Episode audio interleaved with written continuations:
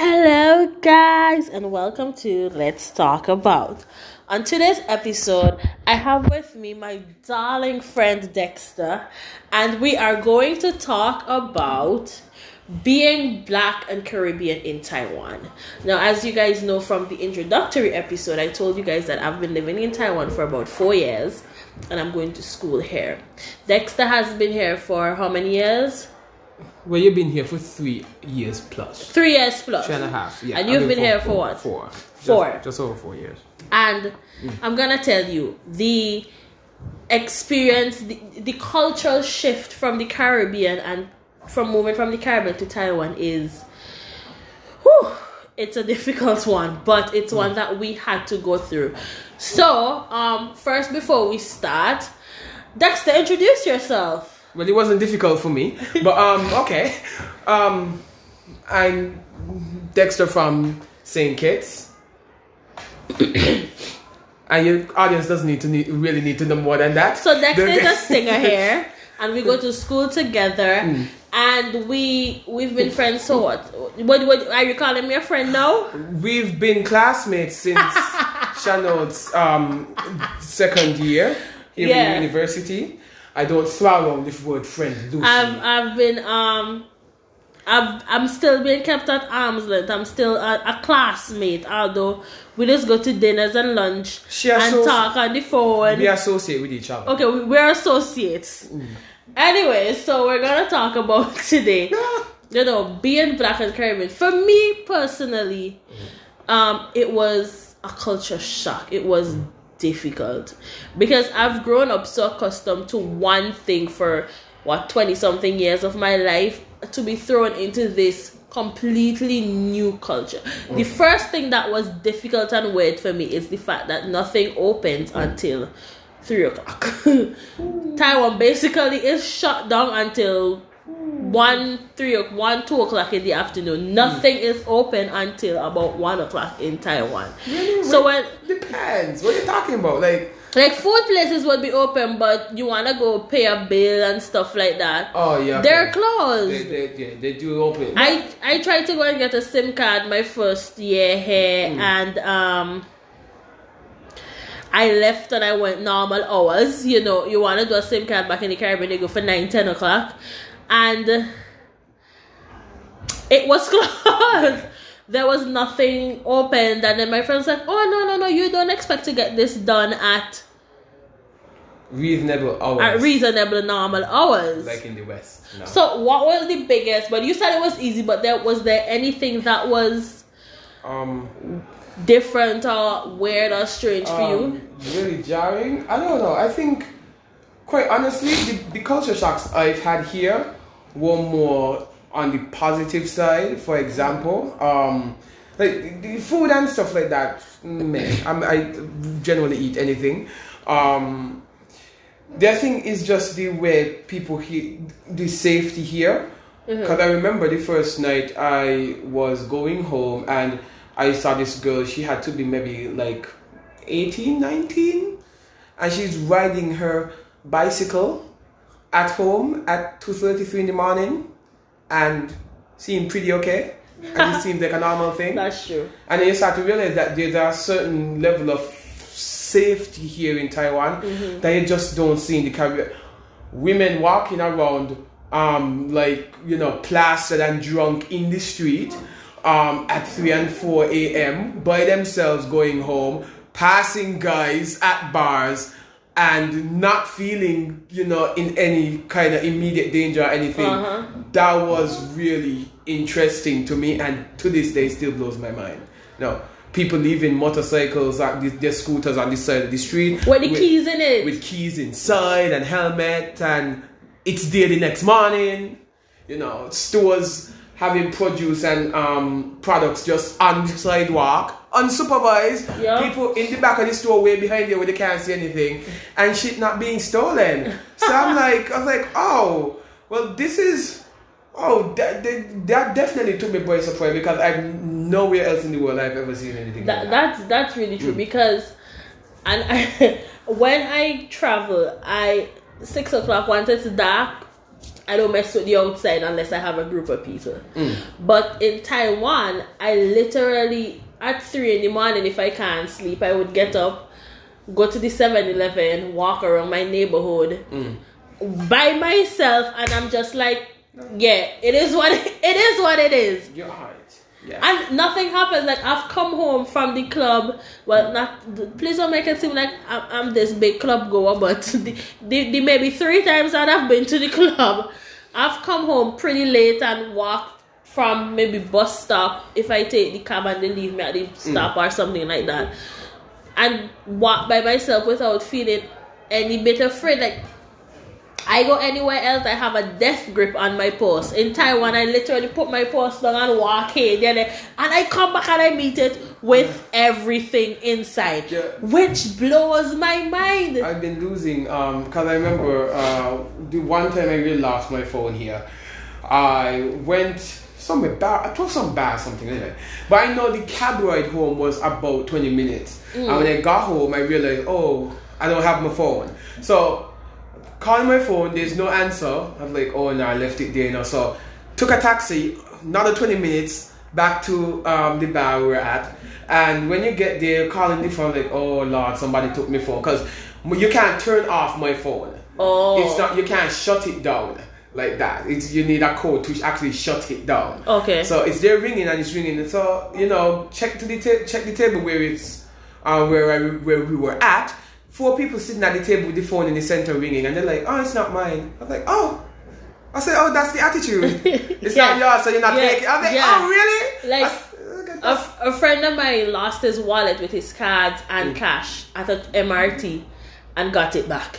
With everything. And I'm like, the honesty and level of safety that it's here in Taiwan compared to the rest. I'm not just comparing it to the Caribbean, I'm comparing it to the rest. Because even when I'm in the States, I do, oh Lord, that is when I have a death grip on my bag. Of course. But it is just, that's one thing I really love about Taiwan. Yeah, they don't bother you. They don't take, take up things that ain't their one. Yes. Yeah. If it doesn't belong, you but not say that there aren't the few bad eggs. But the good outweighs the bad, definitely over here. Definitely. One of the other good things that I really like about Taiwan is the bus, the transportation. Because I'm gonna tell you, I'm come from St. Vincent, where transportation is a mess. MESSSSSS mess. Left St. Kitts. And I was so happy to see a transportation system where I didn't have to fight up with anybody. You know, there are schedules. You could see how long it's gonna take. You know, when you go, these are the stops you're gonna have every time. So you don't have to worry. So it's no longer leave me by the gap up there. Yeah. Drop me down by my Shirley shop. I just love Taiwan's bus system, and I that's one thing I hope that we could transfer to the Caribbean. Okay, you're funny. You didn't know this was a comic segment. Okay, but anyway, I mean, no, I'm gonna hold out some hope for the Caribbean, not really. But anyway, no, but you're right, because in St. Kitts it's the same thing. The buses travel around the main road, and like you have like little 1 or 2 off routes, but it's mainly the main road and. I mean, now we started to crank down on using the bus stops, because it used to be like this.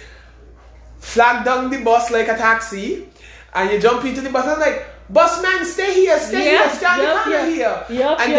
Then literally 10 seconds after the bus move up, busman, stay here. And I'm like, you couldn't walk that. Like, you know? But really, no, but it's so, and then the money, the fees, and all this busman doing whatever. No. So the whole thing. The busman stopping to go and get a couple drinks at the gas station. Oh, yeah. I'm like, well, I have places to go. It's too much. But here, though, the transportation system, and I think, like, between the public transportation here, between the MRT, the trains, and the buses, you really don't need much more. Because with how everything is set up, you can get to where you want by bus or train, and then do like minimal walking.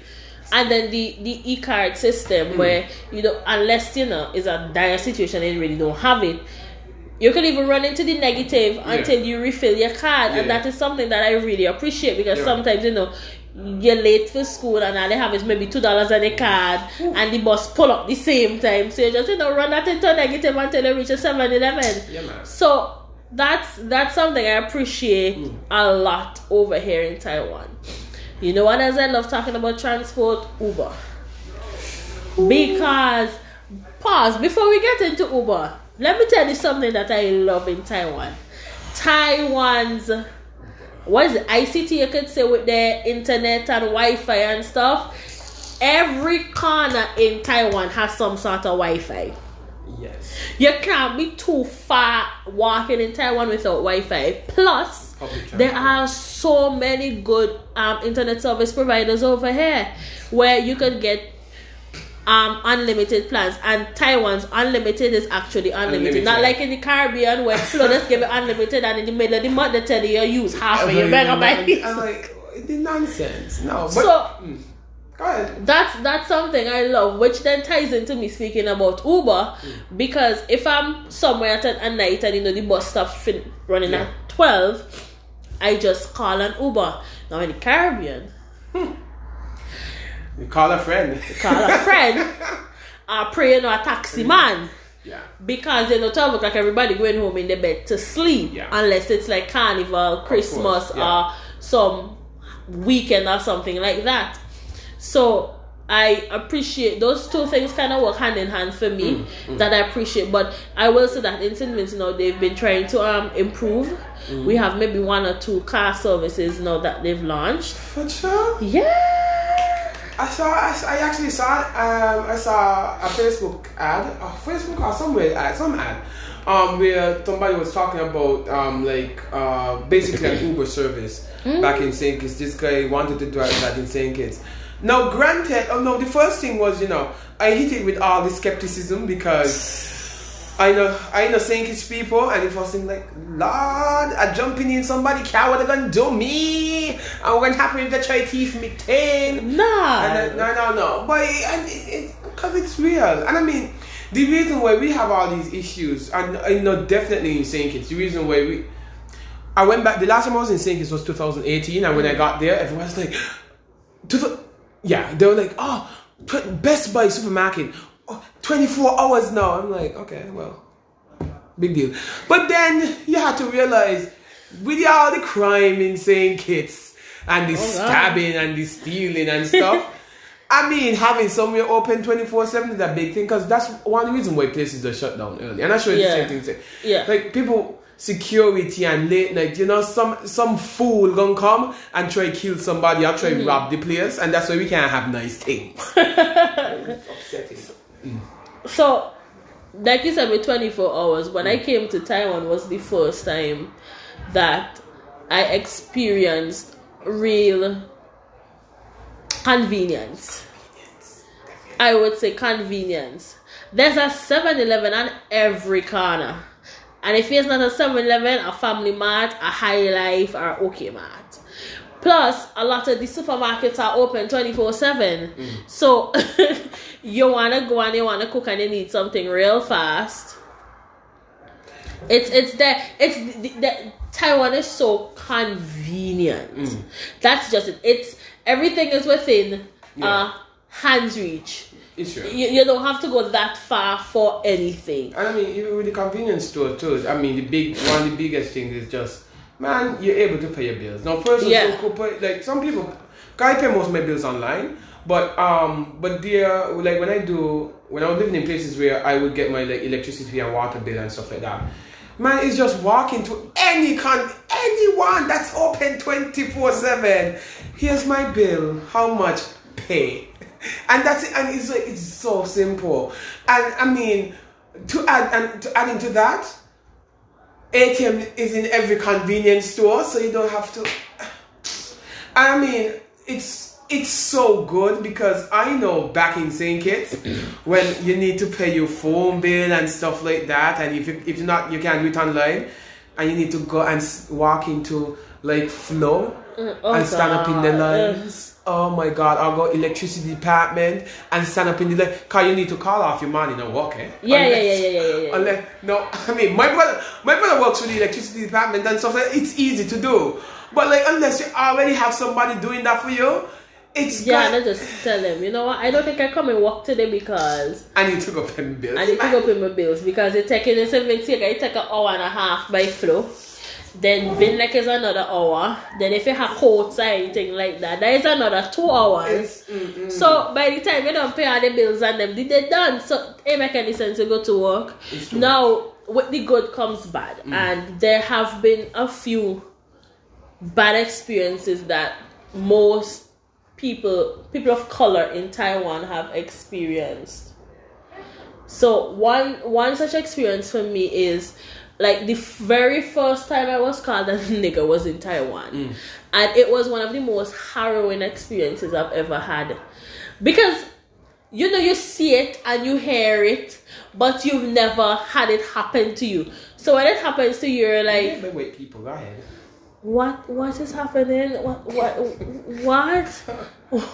So I was just like, okay, all right, and you know, so and it's apart from that, it's just the stairs and they want to touch your hair and they want to touch your skin to see if it's real, and they want to, like, you know, you come on the bus and they sit next to them. They want to practically sit outside the bus because they don't want you to rub up against them.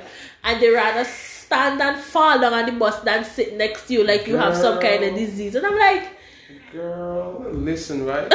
I'll tell you. I mean, quite honestly, nobody ever call me a nigger here. Dear not. I think people are smart enough. But anyway, no, it's a real thing here where there's a certain level of straight up stupidity, ignorance, and racism that just runs through this country.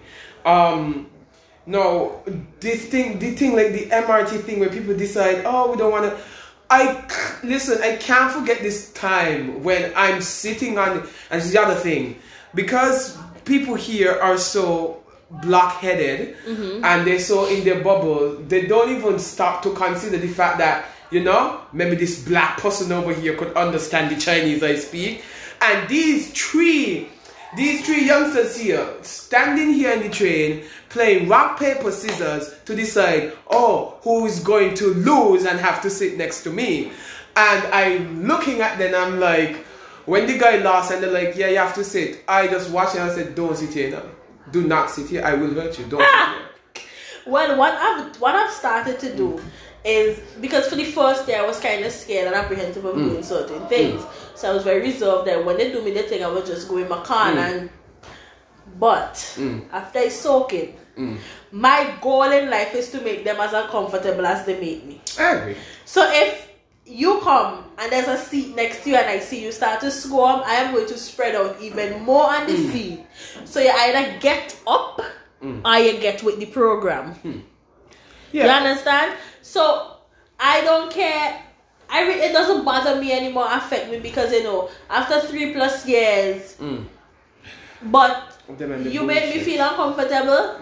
I sure as hell making you feel uncomfortable to wear. Yeah, I mean, and it's really extremely frustrating considering how Taipei here is it's just the most advanced and supposed to be the most forward thinking and progressive area in Taiwan, more progressive city and stuff like that you still have this level of ignorance and stupid. Listen, I remember, right, year one, this girl here at Ming Chuan University doing her master's in international relations. She's doing a master's in international relations. Is going to walk up to me and she's like, is it still offensive to call people like the N-word? And I'm like, Girl, why you don't go Google that? Google could give you quite honestly. International relations, right? So I'm like, whoa. Like, at what point? Like, what what event took place in this period of time that made you feel, assume, insinuate that it's okay? Well, in my first year, there was an American, you know, he's an expat, so he's American, but he lives in Taiwan. US people. And, you know, he feels his street and his hood, so he thought it was okay to call people nigger. But he never did it around me, and he never did it towards me, because I would have been back in St. Vincent right now, because the offer would have given him, they would have just sent me back home. So it's like, don't do it. Like, it's totally ridiculous that. And the thing with me is, at first, sorry to cut you off, but I really need to see this piece. At first, I used to ignore it and chop it up to ignorance, and I'm like, you know what, they don't know better. And then I'm like, no, because you cannot tell me. You have the internet and you could Google the lyrics for every song. You could see you could see fashion, you could see the hairstyles, you could see the trends, right? But you can't do a quick Google search to find out if calling a black person a nigger is okay, or you can't do a simple Google search, or you can't do a simple Google search to find out what is right and what is wrong to do with black people or anything like that. And it's like, I could understand for the old people, because them they already on the internet like that, and plenty of them live in the gongolo. So you understand, but for the young people who still acting like they're stupid towards the AC and don't understand, like there was the whole Black Lives Matter movement, there aren't all these organizations that they could go to in Taiwan for answers, or they could use the internet for, using the internet for the wrong thing. You're buying them ugly white foot pants. I wouldn't go and research what you need to research. No, but I know, I agree, and it's really upsetting, because when I go and I look at these people, and they, everybody want to be, because all your people up here, everybody want to be breakdancing, because they're all into hip hop and black culture and all kind of thing, eh? They not calling somebody nigga ain't a good thing, but we into black culture, and we into hip hop, and we know all this sound them and dance. And we put them in Afro and all that. Afro and thing like that, and everything. And then I'm like, but the issue of racially insensitive terms, y'all ain't get this. Yeah. This is confusing. We can't Google this. Yeah. I know this song's back to front. I know all maybe we don't have the song them that these people here know, eh? I don't even know who the people them that be talking about. And they're talking about black people oversight the West, and I'm like, who you mean? And they know. But y'all don't come talking up. I'm like, no, miss me with the bullshit, okay? You're not miss me. And it's really annoying. And what I think is more upsetting, is more upsetting, and it compounds the issue, is white US people in Europe. My God. White US people, I have to. No, I do have some very, very, very good white US friends. I do, white good ones. But listen here, they do not redeem the majority. And the majority of white US people here they add so much to the problem. Where they come and you listen to the conversations they are having. I'm like, what you talk? I bumped into this conversation with this guy, talking. This guy and his girlfriend, I guess girlfriend, good friend, whatever, two white people, US. And they're talking about, I lived in Harlem for a long time. So, and don't worry, like, I'm friends with a lot of black people, so we're down with the hood and stuff like that. So you don't have to, like, y'all worrying a lot about black people. Y'all don't worry. Black people are cool as shit. Like, I have a lot of black people, and like, I go around, like, I can call them my niggas and stuff like that. I'm like, so for a while, pause. It's like, pause. It's like, pause. Like, what is, like, what is this about? She's like, yo, bro, what's up? Like, I'm not your bro. I hate people trivializing black issues and being down with black culture and as being able to call people nigga and like, bro and sit like no, it's, no. Said, oh no. My God. I said, no. I said, I'm not your bro. I said, no, bro. I don't want to be a part of your conversation, because I already hear where your conversation started, and I know if I engage, I am going to end it, and it's not going to end in a good place for any party here involved. Yeah. So I said, no, I let it went my way, and it's I keep telling people the big issue with racism here in Taiwan is that Taiwan idolizes the US, white America. Yeah. Taiwan idolizes white America, mm-hmm. and they idolize white America down to the racism in white America. Mm-hmm. And that feeds into a lot of the problems that we have here. So when white American people start to behave the way they behave, and they start to push the little racist tropes and that little racism here, all the Taiwanese here are like, oh my God, white saviors. No, they start to mimic the behavior, and they think it's okay too. Yeah. The white American people here, the European ones too, they do help to compound the issue of racism that we're facing here in Taiwan. Yeah, but I must say that since the Black Lives Matter movement and stuff like that, I'm not going to lie, a lot of people have become more open and aware to the racism that is in Taiwan. Like, for example, the guys who did the blackface, I saw a lot of people speaking out against them. Although there was some who, you know, supported them because, you know, they believe that there's nothing wrong with blackface, but if I take my hand and my eye, they're ready to stone me. Right. But I will say there have been very subtle and minute movements towards, you know, getting that corrected. I will give them that. But there is still so much more to be done. Right. And I really hope that the members of the BLM over here and the other movements that they have would help. See, this is the problem. This is my thing. It would help to educate and get the word across to more people so that they could understand this thing. Now, before we segue this whole conversation into, you know, Taiwan and its racist undertones, let's continue back. So another problem that being black in Taiwan that I have is, and we did a whole documentary about this, is shopping. Oh my God. I am thick. I'm a big girl.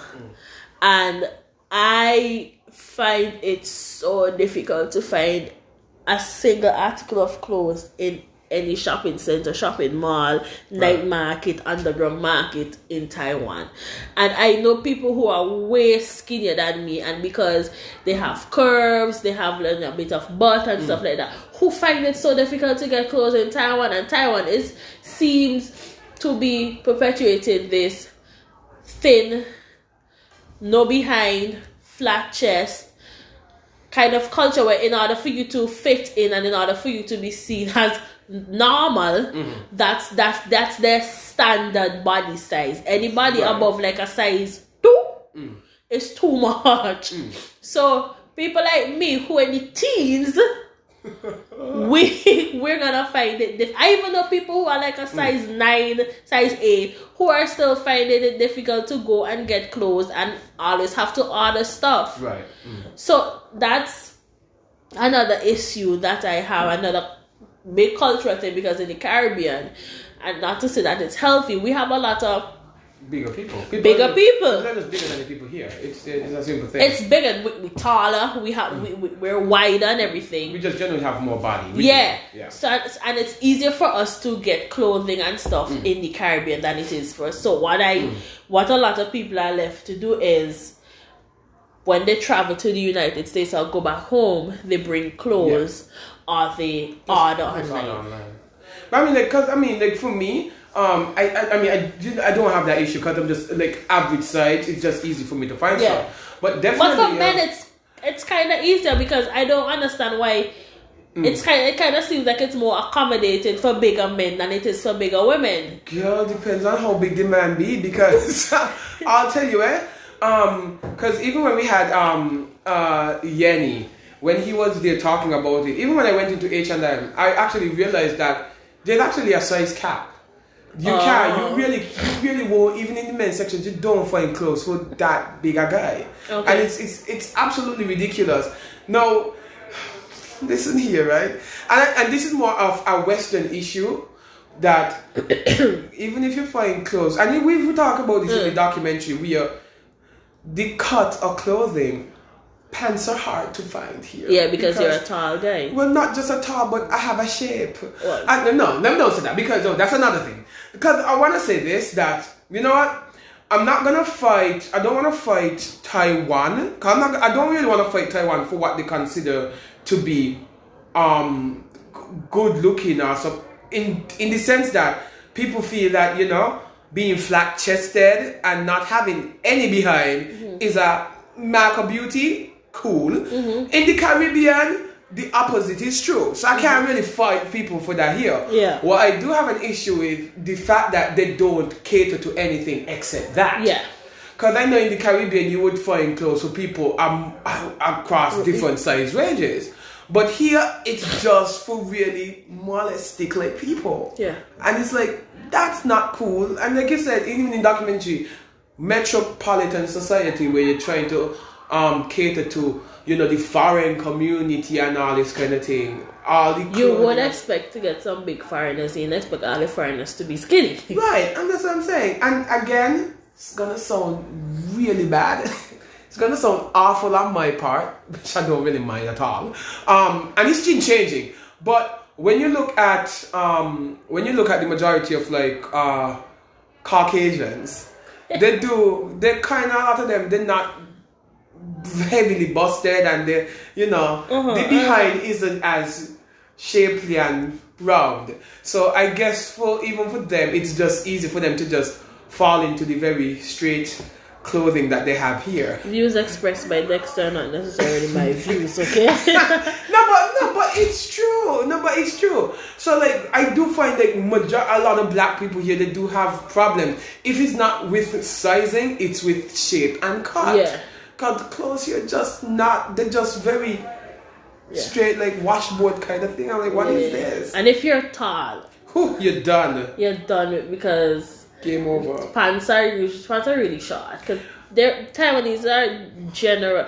I don't want to you know, make any kind of stereotypes, but they're generally shorter people. There are some tall people, but they're generally shorter people. No, but on average, by race, the Asians are shorter people. Yeah, they're shorter people. So a lot of their clothes are made for. But even if, you know, your larger community is Asian Taiwanese people. We're in Taiwan, in Taipei. Taipei is the capital city, and you want, as you say, it's a metropolitan city. You have different races, different cultures, different people, and there are so many different people living in this one place. You cannot only cater for one segment of people. You have to cater to everybody. Well, they're doing it though. They're doing it, and they seem to be very okay. No, but it is really ridiculous, because I know when I buy a lot of t-shirts that I buy, I'm like, they fit well until I try to get it down over my belly button, and this is a problem. I'm like, what is this? I actually bought this t-shirt here in Taiwan, and it was bought in the men's section. Uniqlo. Men's section. Oh, Uniqlo. Yeah. I know it. I have the same shirt. Yeah. I had to buy it in the men's section, because I wasn't gonna find anything in the female section. It's ridiculous. No, it was not gonna happen. It is an annoying issue. I mean, even for me, like, quite honestly, I haven't really bought clothes here.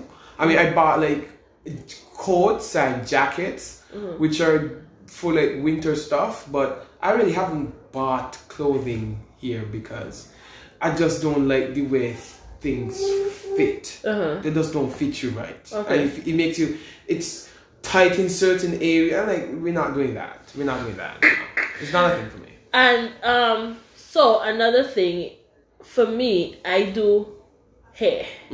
And before I came to Taiwan, I got the bright idea to do the bake shop, because I wanted to revert my natural roots, not knowing that I'm gonna be traveling to a country where everybody has long, straight, shiny, pretty hair. Oh God! Technically, pretty hair, you know, in quotation, pretty hair. And my pretty hair, not really catered for over here. So a lot of the products having the paraben sulfates and stuff like that, where you have to use a dime-sized amount, where I have to fold my hand 2 times with conditioner to even saturate my root. So that is, there is no black hair products. No. And we're talking cosmetics on a general, the makeup as well. I have to get my makeup from overseas because... Well, sorry, before you go into that, I mean, no, with the black hair products, quite honestly, that is understandable because the black population, it really isn't significant for you to, for you to really have like a market to say, okay, well, this is the section here for black hair. Because I mean, and I think that it's good for, so I mean, it opens the door for people to do, to like actually have their own business. There are a few people who do it, and I'm really grateful for it. But that was something that had me like, ugh. No, but you're right because, but no, I agree. And the thing is that even their products, though, the products aren't generic enough to say, oh, you know, we could use it on as a replacement. I've got it here. It's like it's specifically for the nice, smooth, straight, quote unquote. Pretty nice here. Mm-hmm. Yeah. So that was an issue, and you're done with cosmetics. Oh my god. Trust me, my shade of makeup ain't nowhere. In any of the beauty supply stores, and I may be able to pick up a few things like eyeshadow, lipstick, eyebrow pencil. As a foundation, concealer. No, yeah, you're gonna. I definitely could see the hard time you're facing there. And but again, it's a weird. Like now, makeup is a different thing. I wouldn't just assume makeup kits would carry palettes. I don't know why would. But I'll tell you, my issue when it comes to anything here, like cosmetics and toiletries, is this always where they have. Some agent in there, big and broad, and it tells you whitens.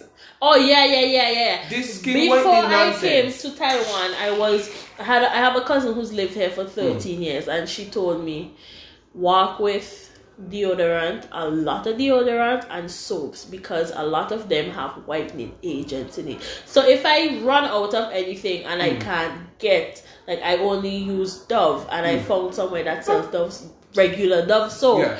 You have to read carefully because most of it has whitening agents in it, and it's gonna bleach your skin. And that's the thing because here, and this is, and again, there's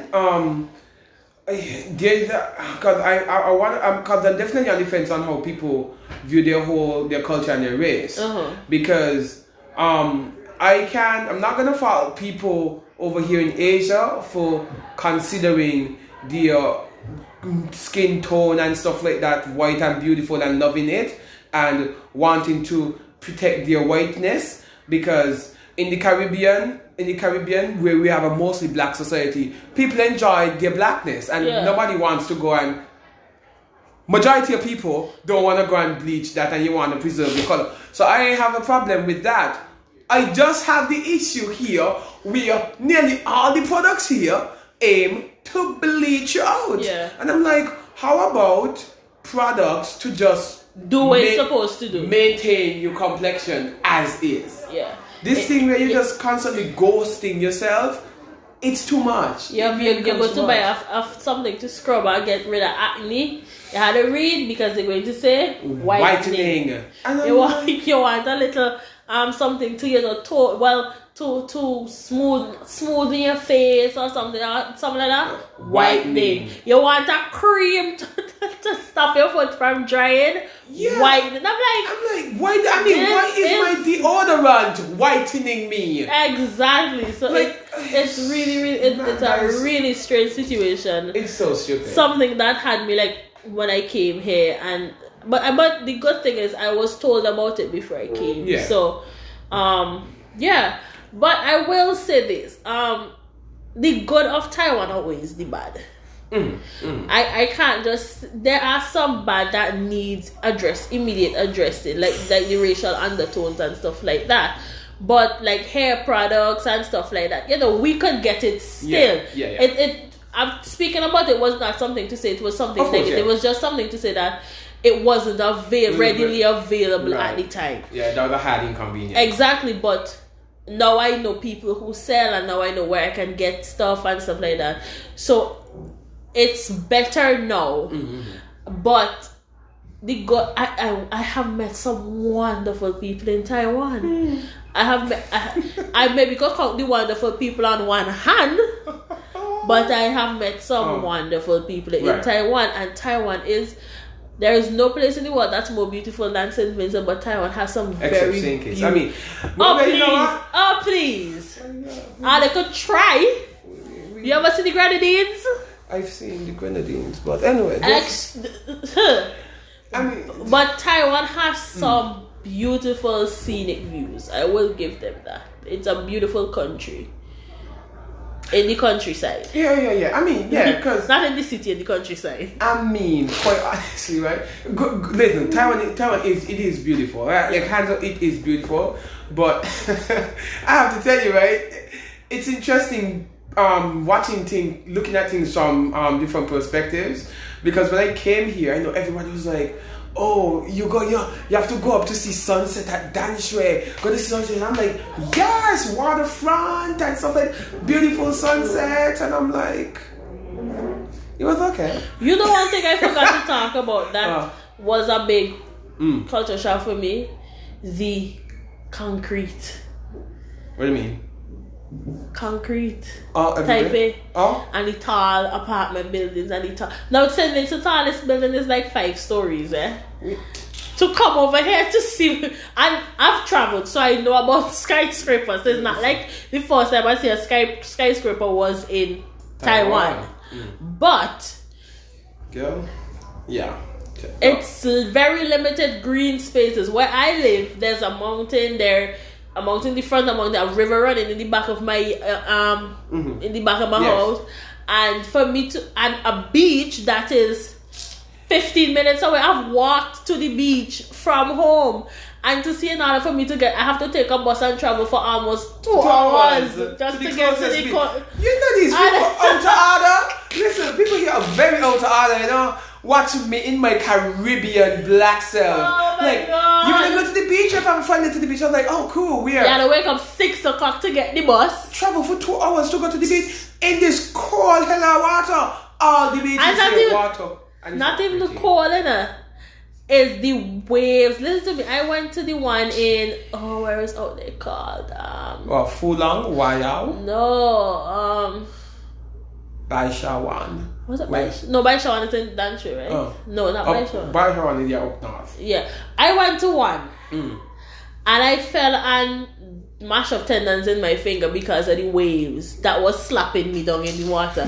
Meanwhile, in my nice Caribbean, where I could go Indian Bear, Villa Beach, or something like that, and relax and do not fear having any injury from the seawater. Listen, I'm like, anytime people mention the beach, because first of all, I go to lunch at the beach when I'm working, and so like I'm accustomed to beach life. So when people hear, and I do get it, because even with like a lot of my friends who live in the USR heavy metropolises where they are so far inland, where a lot of people never been to the beach, or going to the beach is like 6 and 7 hours driving and stuff.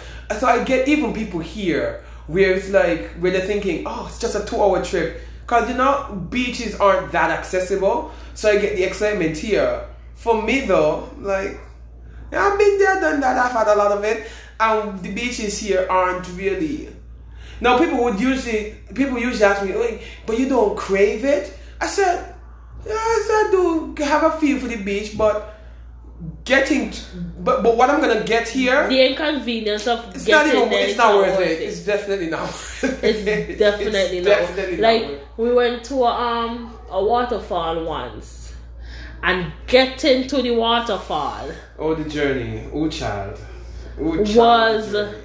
You had to hike to get to the waterfall, and then when we got there, it started to rain because in the mountains and in the rain, I was coming up in there and stuff like that. Not to say that it wasn't beautiful, but the struggle was. And another thing, Now, y'all, we're from the Caribbean, okay? We have two seasons, wet and dry. And all it just happened to feel like summer anyway. And all is summer, okay? And then if I came, they were like, oh, you know what, Taiwan gets a little cold, so you might want to pack a few sweaters. I'm like, oh, okay. So I'm thinking, you know, like when you're in the AC or when rain comes in the Caribbean, it gets a little nippy. Yeah. Boy, was I wrong. Because even in the Caribbean, if you travel overseas, nobody don't really travel for winter like that. They travel for summer. Of course. Or you can go to water parks and stuff like that in the US. And, you know, and even if you travel in the Caribbean, you ain't going to experience winter. No, winter. But, we don't get snow. But it is cold. Yeah. I remember, actually, I think that's in 2015 or 2016, It's snowed in Yamincha. Yeah. But really though, I mean, I came here and I'm accustomed to like, England's winter. I'm accustomed to New York's winter. Like, I'm accustomed to that. But even coming here, you know, lovely tropical island, Why are we feeling 14 degrees? I don't get it. Why is this happening here? And 14. I know. You 14. I got 1 year. I got 5 degrees. Well, I mean, the lowest it's been since I've been here is like 8 degrees. But I know most of my non-Caribbean friends, associates. They're like, oh, well, you know, winter in here and there is much different. I'm like, no, I'm not concerned about that because I'm not from here and there. I'm from the Caribbean where when it gets down to like 22, it's a cold day. I'm like, so we're here we're dipping down into like the teens. I'm like, what is this new situation? And then people asked me to go out. Yeah. Like, it's like, no, sweetheart, did you not see the weather? What are we doing? In winter, once we hit winter break, I start to hibernate. I only go out if I absolutely need to. Yeah, like when I'm not going to the club. I go to the supermarket. I'm not going to the club. I wasn't going to the club anyway. I wasn't going to the club during summer. So winter for sure it's not happening. But the cold thing, and this is my other thing. So that means I need to go and buy winter gear? Oh yes. Like what? You need to buy boots, you need to buy jacket, you need to buy sweater. No, don't get me wrong. I love to see it. I love to see winter fashion. Oh yeah, fashion. The winter fashion is awesome. But I have to spend money. And coats are cheap. And then what am I doing when it's not winter? Like we have to now store these. What's gonna happen when I go back in the Caribbean with hot? That's what I'm saying. And I had all them big heavy jackets. Like, what are you supposed to do with it? Something like this is the struggle that people who live in countries live for. It's like this is the struggle people face. This is what they mean when they have to store clothes and stuff. I literally had to repack my closet the other day to put my heavy clothes on top because when I packed it for summer, I put all these sweaters and stuff below. So now I have to go and put all this sweater on top. I'm like, this isn't for me. This is not the life I want to be living. I'm like, why are we doing this? Like, why is this happening here? Like, change the weather. The weather. But I mean, that's something I started to get accustomed to. You start to acclimate yourself and stuff like that. So like, it doesn't really hurt me too much. Weather. Yeah. The weather is there, but you know, we're getting accustomed to getting used to the little cold and stuff. Till I could not wear a t-shirt in like 19 degrees. Where before 19 degrees I had on 6 pants, 5 t-shirts and still stuff. Still not seeing. Bless your heart. Nah, I kind of accustomed to it at this point. It doesn't really bother me that much. Once I put my mind for something not to bother me, I will make it bother me. I mean, I just try on a jacket. Like, I mean, if I can just try on a simple jacket, I'll be fine. Yeah. But t-shirt, whoo, girl, child, no. But before we even get to the end of this thing, I want to talk about how general mindset and how people function here. Oh, because the bureaucracy. I mean, the bureaucracy. Oh especially. My God. Because I mean, I can't. To this day, I just can't. That's one thing that is gonna be just jabbing me in my side. Yeah. the way people just process. There's no way for compromise or anything like that in Taiwan. So Taiwan is very by the books. If the book says that it's supposed to take 13 days to process, if you could process it in 2, you're not getting it processed until 13 days. They are very much a stickler for the rule. There is no compromise, there is no bending, there is no shifting anywhere. And I can't do it. And it comes to the whole issue of, education systems here and the lack of critical thinking. Yeah. And I mean, because we've been here a while and we see... No, but remember too, Taiwan was communist at first before it became a democracy, and they say even though now it's a democracy, it kind of still exactly. So a lot of the people who are working in these systems were under the communist system and stuff like that. So they're so accustomed to being told what to do, how to do it, when to do it, and follow the rules that even now they're still working like that. And they start to pass it to the down generation to generation to generation, where people don't question anything. You just but it works. Look with COVID, wear your mask, put on the mask, and look at what's happening in Taiwan. It has been positive. I don't know that. Can you just have it positive because their COVID response. Listen, when people talk, when people talk about COVID, I'm like, that's a thing. That's a thing still. We're living here. I was like, right, you don't live in Taiwan. I'm like, right. People have to deal with that. And it's a really interesting thing. And I'm like, the way Taiwan handled it, and people keep asking me like, but how do they manage it? I'm like, but it's very simple. Yeah. One, like they said, the people are very stickler for the rules. Mm-hmm. So line up to get your mask and do that. We do that. Anything that people have what is not present in the Caribbean. Not present in the Caribbean. I don't care what Caribbean country it is.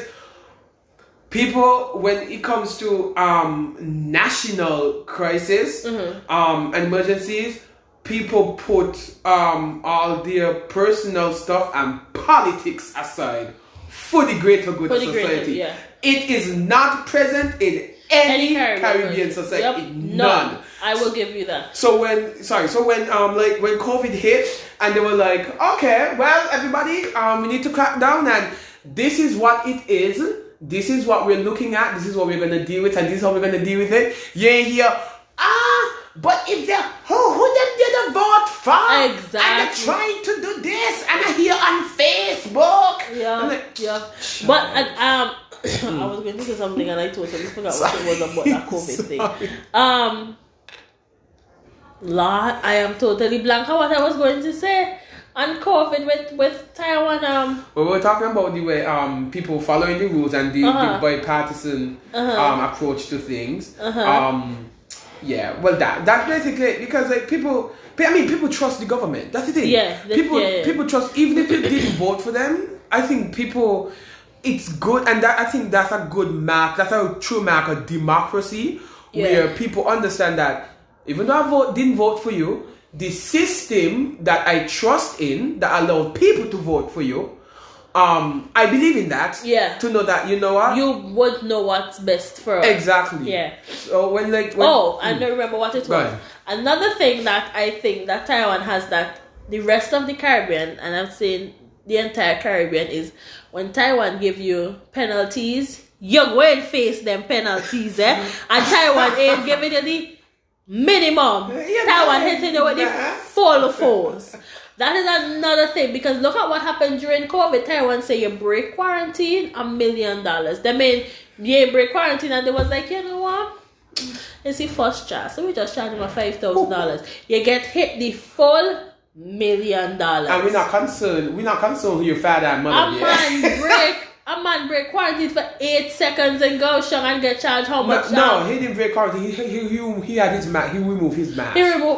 The young boy removed his mask for 8 seconds. They said, "Oh, please, $100,000." $100,000. Look sharp. Early. Taiwan don't play with enforcing the penalties, and that is something that I think I love about Taiwan, that I wish the rest of the Caribbean could have done, because they're making all these laws and all these rules that when people do it, they're talking about, oh God, man, let me give them a chance. No, you have to make people see that we are going to enforce them, so you have to learn. So when other people see this happening to them, right, they're going to think twice about doing it. No, but it is true. And I mean, because I know I was talking to a friend back in St. Kitts, and he was saying, people were complaining about the 1,500 EC, 1,500 EC for when you I think it's break quarantine or do whatever COVID rules and stuff like that.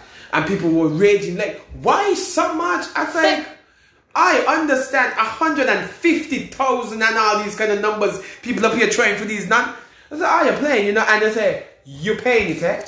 You're paying it or you're leaving. So it's like, so I mean, it's really interesting the way people do it. So, and again, when you get hit with your fine, you ain't going to call that European government headquarters and stuff. No. The law is blind to these kind of things, that they're blind to who your friends and family are. Yeah. So. So, guys, that was, today's topic. Things we love, things we don't like, things we want to see changed. But it started off being black in Taiwan, but it ended, our experience in Taiwan. Things we love, things we want to see changed and stuff like that. Thank our guest Dexter for being here with us today. You're welcome. Whenever I can. And I hope he could be back. We're still having the mental health discussion. It's just to, get a time because it's back in St. Vincent and my friend has to, organize and stuff like that. So until next time, let's do what?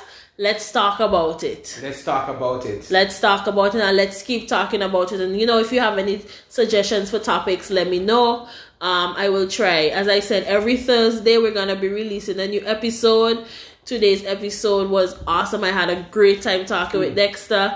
And, let's keep it going. Let's get those views up. Like, share, and subscribe. I'm available on Google Podcasts, Spotify, and most places where podcasts are found. So, thank you guys so much, those who've listened. And, we're going to keep it going. See you guys next week.